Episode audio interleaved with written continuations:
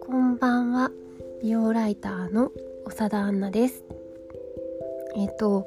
私何年か前にすごくあの体調が優れないまあ、もともと別にすごい元いつも元気なタイプではないんですけどとにかく本当に体調が優れなくて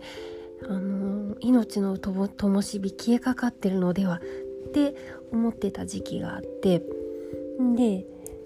その時にある人からあの生き量がついてるって言われたんですよね。ちょっと夏なんで怖い話なんですけど。で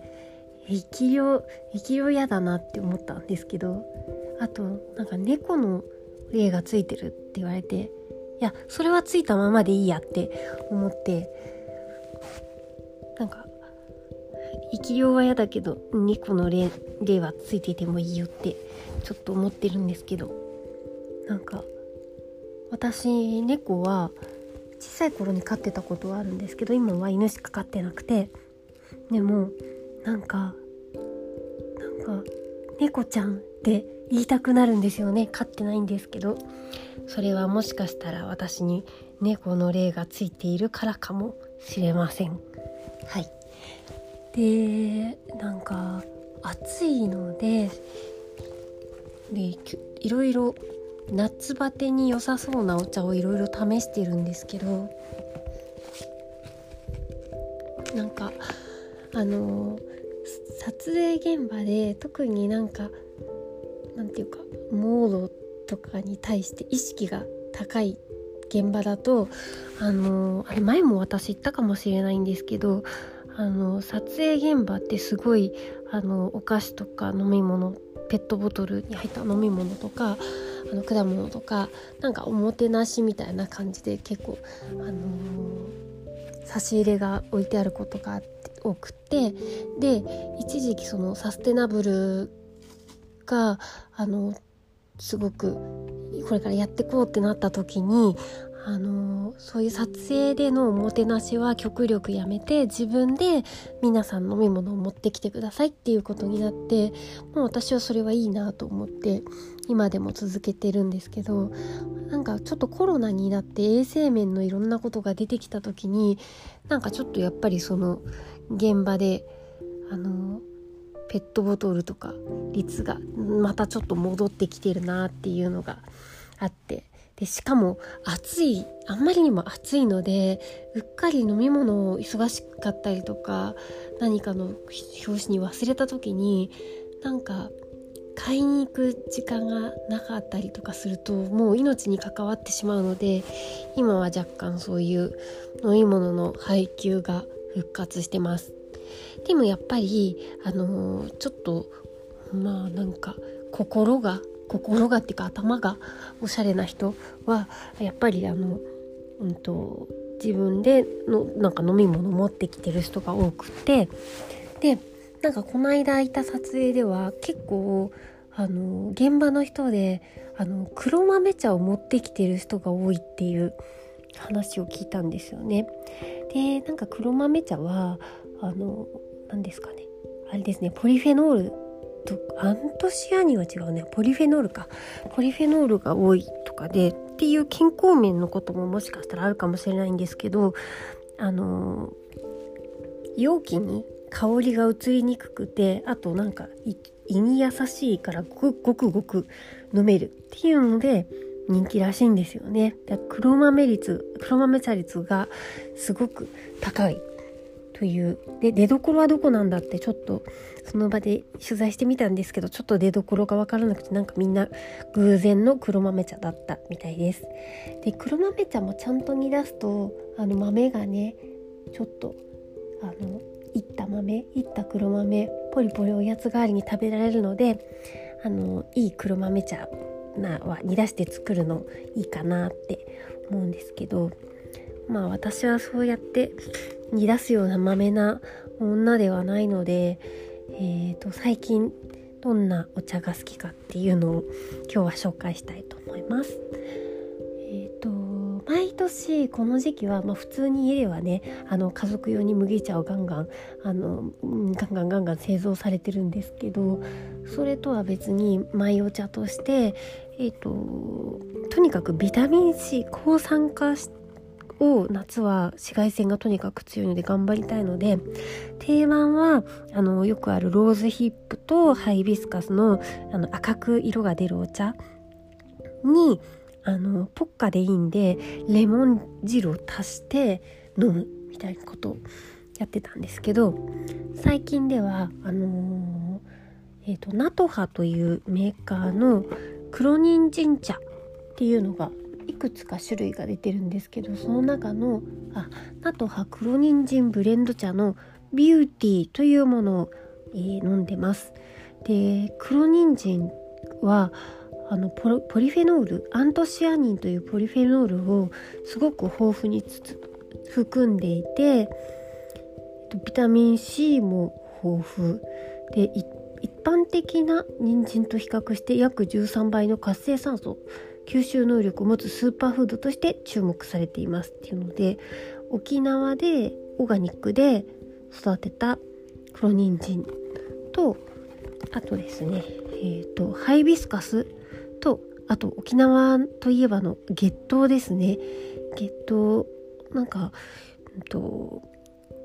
ムーチ餅？沖縄で餅を月桃の葉っぱに包むのは抗菌力が高いからだとかいう話があの有名でなんかそういうポリフェノールと抗菌に優れた月桃をあのブレンドしたお茶でこれはなんかほんのり酸っぱくてえっ、ー、と美味しいんですよね。で水も出しもできてでそれにまた例のごとくレモン汁を足してでも私は結構ホットホットで飲んでいます。でこれが今一番飲んでてえっ、ー、と仕事に行く時もこれ作って持っていくお茶です。であとあのちょっと前にあのその話したあの歯科ケアえっ、ー、と歯科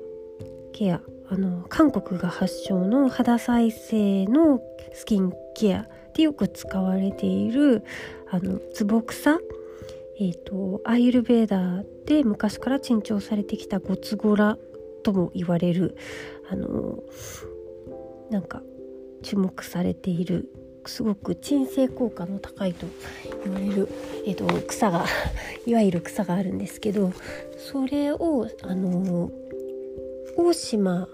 で育てたあの育てている国産の伊豆大島で育てているところがあってそこの島の大地というところから取り寄せているあのゴツゴラ茶とそれもティーバッグなんですけどそれとあの同じく島の大地というところで作ってるオーガニックのホーリーバジルを使ったお茶。なんか結構そのホーリーバジルもあのアイユルベーダーでは珍重されててあのなんであのタイでよく食べるパッタイじゃなくてバなんだ。あのねほらバジルの炒めたやつなんだっけど忘れちゃった。忘れちゃった。そう。あれには正式にはホーリーバジルが使われているらしいんですけどちょっと暑いんでそういう暑い国で発達したアイユルベーダの知恵も取り入れてそういうホーリーバジルエンドツボ草をブレンドティーにしてなんかちょっと良薬口に逃がし的で癖があるんですけどなんか体にいいんじゃないかなって思って飲んだりしています。最近はそのその2つを代わり番号に飲んでいますなんかとにかく水分がちょっと喉乾いたなって思うともう水分足りてなくて夏バテみたいになっちゃうからなるべく多く取るようにしていてでも美容家さんとかに取材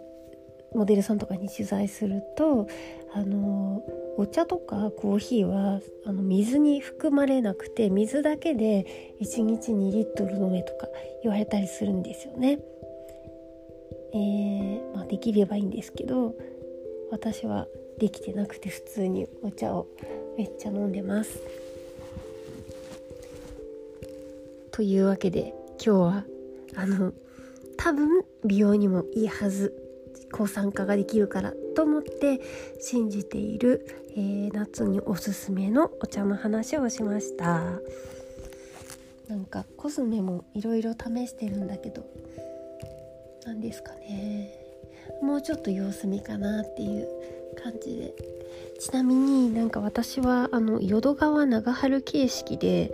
あのどんな化粧品にもなんかいいところを見つけてなんか話そうみたいに思っている。あの淀川長春さんって映画評論家なんですけどなんかすごいあのダ作もなんかいいところを見つけて言うみたいなコメントをあのしてたことがあって私はそれを勝手に淀川長春形式って言ってるんですけどでもなんかコスメでこれだけは許せないって思うことがあってなんかベースとか日焼け止めとかベースメイク系塗った時にあのスキンケアが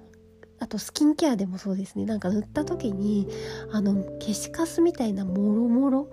膜がもろもろに出てしまうっていうのはもう化粧品を作る時にもろもろテストっていうのをやってくれって思うぐらい苦手です。そんな化粧品を今日試したやつにはあったので許さんと思っております。はいそんなわけで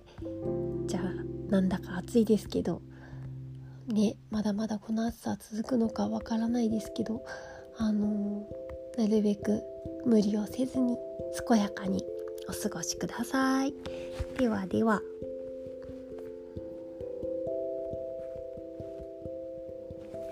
犬のいびきです。